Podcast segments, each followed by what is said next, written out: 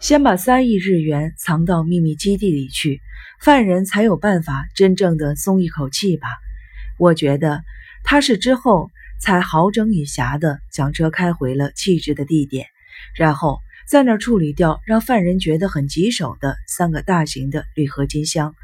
特征如此明显的空箱，若随手扔掉，一定会因此暴露行踪的。所以他趁十一点前雨还在下着的时候，早早的用卡罗拉载着空箱子，又回到了住宅区。以上就是我的推测。我的看法只有一点，跟单人涉案论者一致，那就是犯人选择将跑路用的卡罗拉弃置在本町小区的理由。云雀之丘小区附近被偷的那部普利斯，还有次年八月在小平市公寓楼下也被偷走的一部普利斯，前者经过一年又四个月，后者则是将近四个月，就这么被撇在人来人往的停车场中，完全处于被忽略的状态。这跟艾伦坡的作品《失窃的信》有着异曲同工之妙。这个结果是犯人一开始便计划如此的，还是当日无心插柳所造成的呢？我的想法是，抢劫犯该不会是看到不久前也有两部赃车被弃置于本町小区内，索性有样学样，把跑路用的卡罗拉也丢在这里吧？一定是的。之前的窃车贼跟三亿日元抢劫犯是一样的，不过我这里说的一样，指的是不仅仅是同一个人那么单纯。共犯如果是盗取这两部车的窃贼的话，那么三亿日元事件的主要嫌疑犯一定从共犯那里打听到了他之前手痒偷了的车，在经过了四个月，甚至是一年四个月，也就这么大咧咧的停放在本町小区，而谁也没有被惊动的事迹，因而触发了他的灵感。我这里所说的一样，指的是一样的手法。纵观这起三亿日元事件。有一股犯罪集团的腥臭味直冲脑门。下手前先偷车是惯犯的老招数。嫌疑犯遗留下来的多达六十多样，细分下来将近七十样的物品中，除了处于嫌犯的个人物品，包括人造纤维外套与猎帽和几件新买的东西，包括改装假警车用的红灯、电源开关、不锈钢制的毛巾架、饼干空罐、支烟筒等物品。或许还可以将参考了《电波科学杂志》所改装偷来的电子扩音器包含在内。除此之外，全是偷来的赃物。当然，没有一件遗留物上能够找到指纹或者是掌纹，可见犯人是多么的小心翼翼，是戴着手套后才触摸取用这些物品的。可假定此人有犯罪的前科，所以他的指纹在计算机数据库中可以查询得到。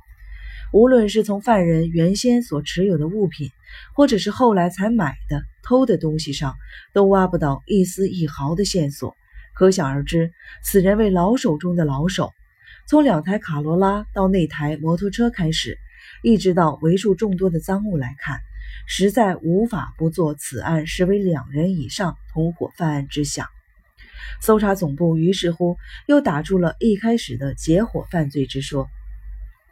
史基姆森部长阁下，方才的报告书中曾经提及一位青年的事情，希望部长能多留意。这里略为重申，以唤起部长的记忆。邦野健次，二十二岁，平日品行不良，屡屡犯下刑事案件，常出入警署拘留所，罪名多半为盗窃、恐吓、暴力行为。盗窃中包含汽车盗窃案。他隶属于利川市不良少年帮派中的一员，在团内混得不错，还当上了大哥，常与小弟们骑着摩托车暴走，呼啸于大街小巷之间，有雷族之称。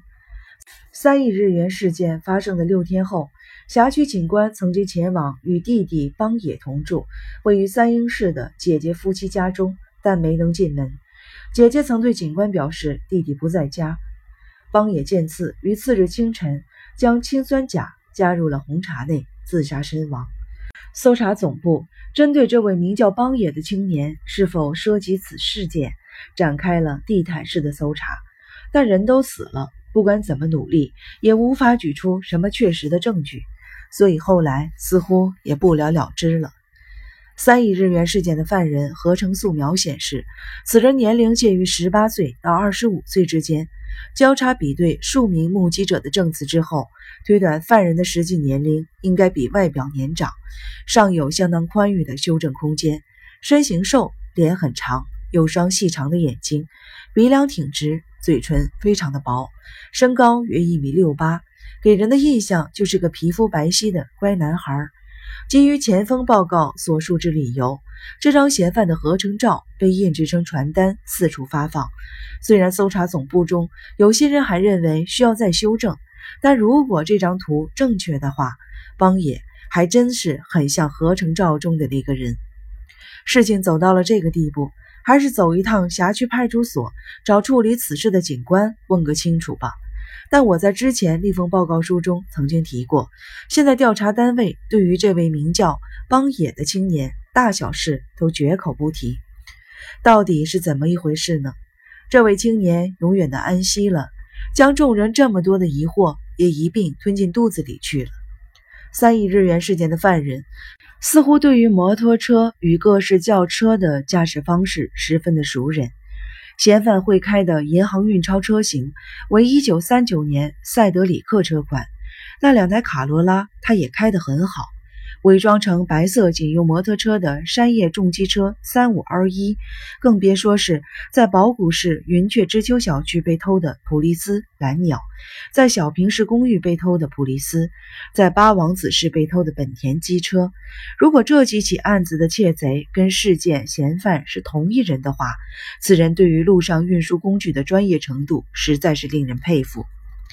邦野这位青年完全符合以上这项条件。特别是驾驶摩托车的技术应该是相当的纯熟，在纯烈的雨势下，高速疾驶着一辆还盖着布的摩托车已经很不容易了，竟然还能超得过运钞车，便迫使他停下来，其驾驶技术之高超令人屏息。因总部提出单人涉案的论调，所以判断邦野健次与本案无关，其理由为。事件发生前送去多摩农协的恐吓信中的字迹与本人不符，以及恐吓信送达的时间点，邦野被拘留在警察局内，不可能发任何的信。光这两点举证就消除了邦野的嫌疑。再加上他十二月九日晚上到十日凌晨都跟他的同志恋人待在新宿的旅馆内，他有完整的不在场的证明。这在前一封报告书中也曾经提过。但持单独犯案之说的人坚信，案发前发给农协这些地方恐吓信中的笔记，应该就是真正下手抢劫的人。因为全程独立作业的话，一定得使出声东击西的战略，否则很难成功。操纵恐吓信，其中还包括恐吓电话的嫌犯，若另有其人的话，岂不让单人犯案之说不攻自破了吗？这样好了，我就站在两方的立场来模拟看看。我不仅比对了多摩农协遭受到的五次威胁，刚开始是电话，接下来是威胁信，跟寄到别处的威胁信，还有多摩警局接到过的两次威胁电话跟威胁放火的警告。所有的威胁行动都是在一九六八年八月二十一日戛然停止。除此之外，到案发前四天的十二月六日为止，日本信托银行国分寺分行店长的恐吓威胁。已经中断长达三个月之久，这点的确值得注意。为什么之前以近乎执拗的态度来频频寄发恐吓信的犯人，竟然能够容忍自己让这个威胁行动中断达三个月之久呢？与其想象犯人心中又在打着什么鬼主意，不如想想，或许是恐吓犯身边出现了什么差错，也不一定呢。或许是横生的枝节，自然而然的让犯人无法再进行恐吓了。比如说，恐吓犯可能生病了，或者是遇到交通事故了，也可能是出国旅行了。我的假想状况是，他该不会是犯下了什么罪，所以被迫与社会隔离了吧？这名男子与抢匪应该不是一个人，他只是时不时让警方头大的麻烦人物罢了。我还考虑到这封恐吓信中的用词造句中掺杂着大量的警察用语这个特征，他会使用驾驶者再给你最后一次机会，防弹背心，诸如此类，只有警察、自卫队、保安人员，或者是与军方有关的人士才会使用的专业术语。说得出防弹背心也就算了，特别是他使用“驾驶者”这个词，而不是称之为司机。当警官质询的嫌疑人不愿意轻易承认自己犯下的罪行时，警察通常会搬出“给你最后一次机会”诸如此类的话术吓唬对方。在多摩农协第一次收到恐吓信时，信中有句话便写道：“你可能以为我在吓唬你，但你敢违背我俩的承诺试试看。”这语气十足就像是警察恩威并施的谈判伎俩，成功的让被恐吓的一方心生畏惧。